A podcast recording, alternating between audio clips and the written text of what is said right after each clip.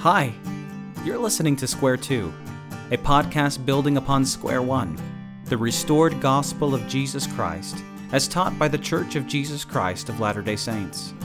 Here you will find insightful, restored Church of Jesus Christ thought concerning the important issues of the world today. We hope you enjoy the podcast.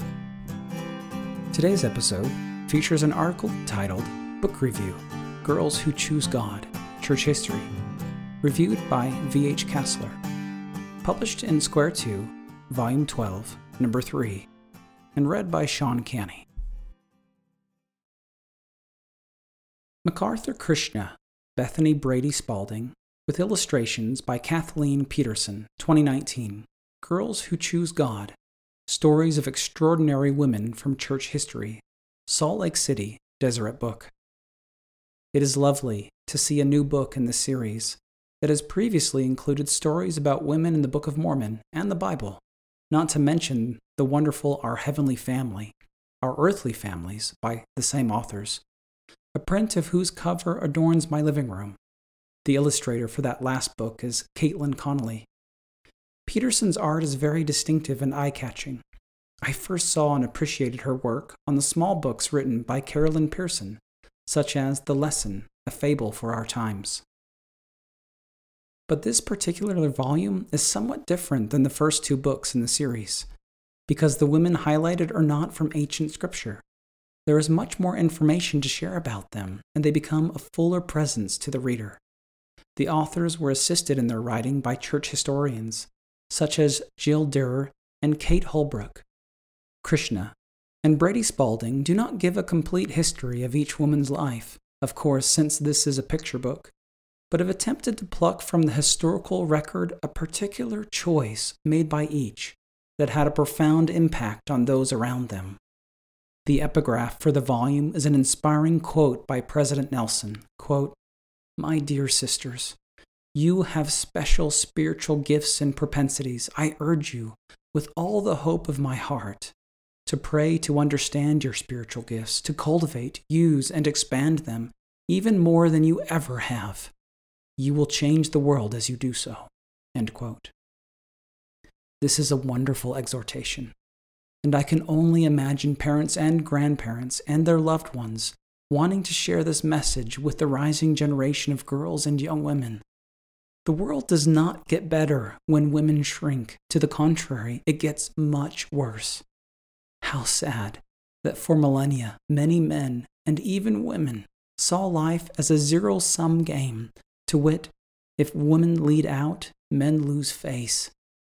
How happy it is to have male leaders in our church who do not feel lessened by the presence of strong women, but rather see how their strength could bolster all that the church hopes to accomplish.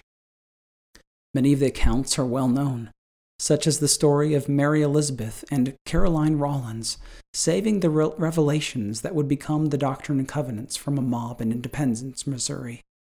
But others are far less well known. I, for one, did not know the opening story of the book, which is about Lucy Mack Smith.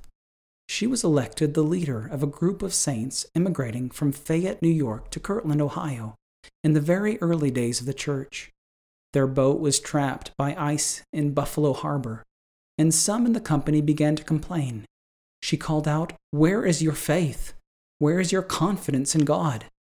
Now, brethren and sisters, if you will all of you raise your desires to heaven, that the ice may be broken up, and we be set at liberty, as sure as the Lord lives, it will be done. At that, the ice broke and allowed that one boat to leave the harbor, freezing up again after it passed.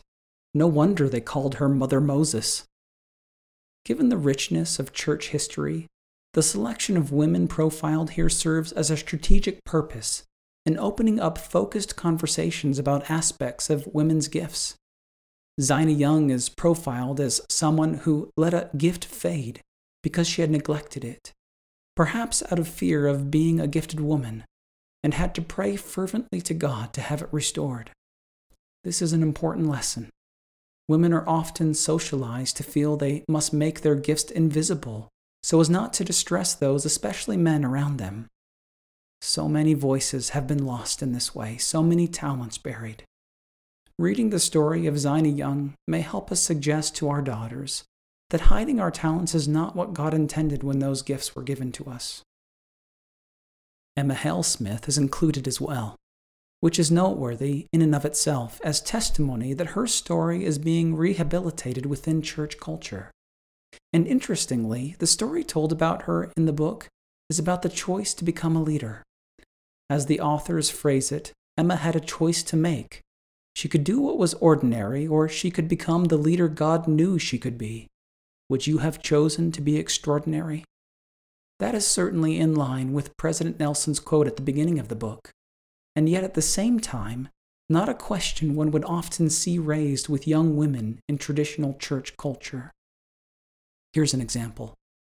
I have many tales from my quarter century at BYU, but this story is from a few years after I left BYU, so that is less than eight years ago. I had returned to give a recruiting presentation and had also been asked to speak to a student group on campus. After speaking to that group, a young woman named Chloe approached me and told me her story. She was a convert to the church and was brought into fellowship by a special male friend, who then became engaged to her. At some point, she chose to receive her patriarchal blessing, and her fiance came with her to that event. The patriarch laid his hands on her head and gave her a marvelous blessing about all the good she would do in the world through her career, and what great gifts God had given her to help her in this undertaking. As they left, her fiance was noticeably downcast. He announced to her that he was breaking off the engagement because she was clearly not going to be the type of wife he was looking for. She was going to have a career, and he didn't want his wife to have a career. Let's see. God wanted her to have a career but he didn't, guess he was more righteous than God. You know, maybe you shouldn't buy this book only for your daughters for Christmas. Maybe you should buy this book for your sons. Maybe reading this book together will lead to discussions with your sons so that they will not be boys who grow up to become this young man. Maybe the potential of the women in our church is held back because of that old and evil zero sum mindset in our men.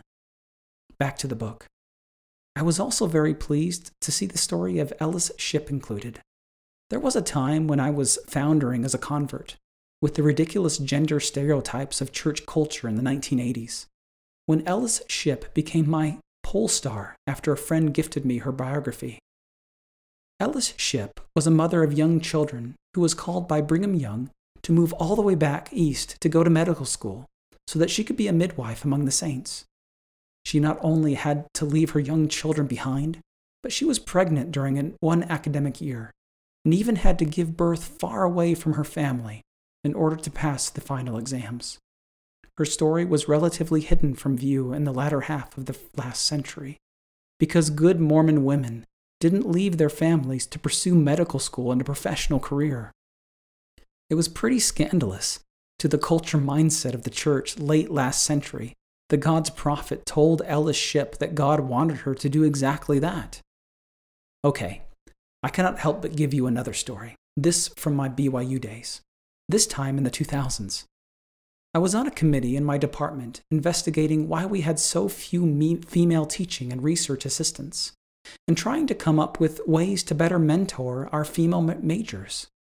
I remember I was making a point about how incredibly gifted some of our female majors were, and how they were as equally qualified as our best male majors to go on for doctorates, and how we as faculty should encourage them to do so.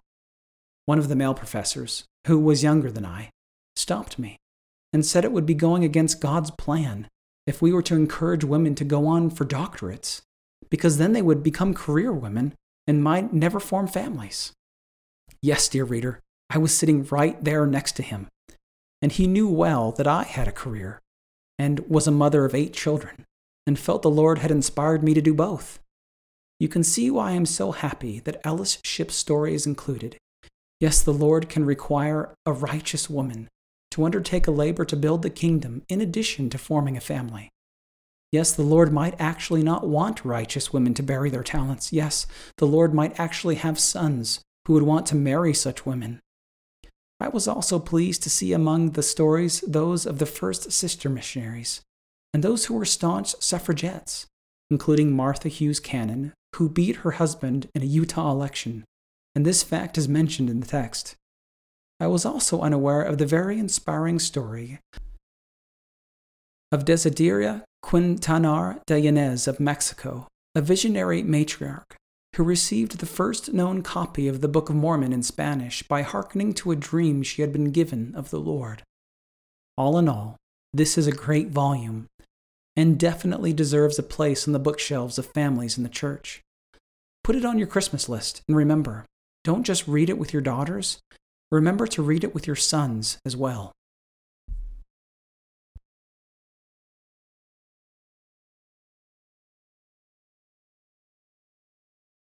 This has been a recording of Book Review Girls Who Choose God Church History, reviewed by V.H. Cassler.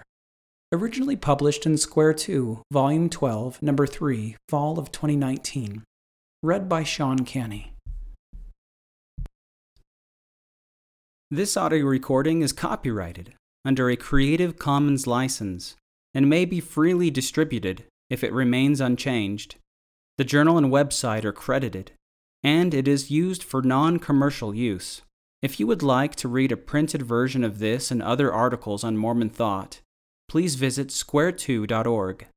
That's S Q U A R E T W O dot O R G. Thank you for listening.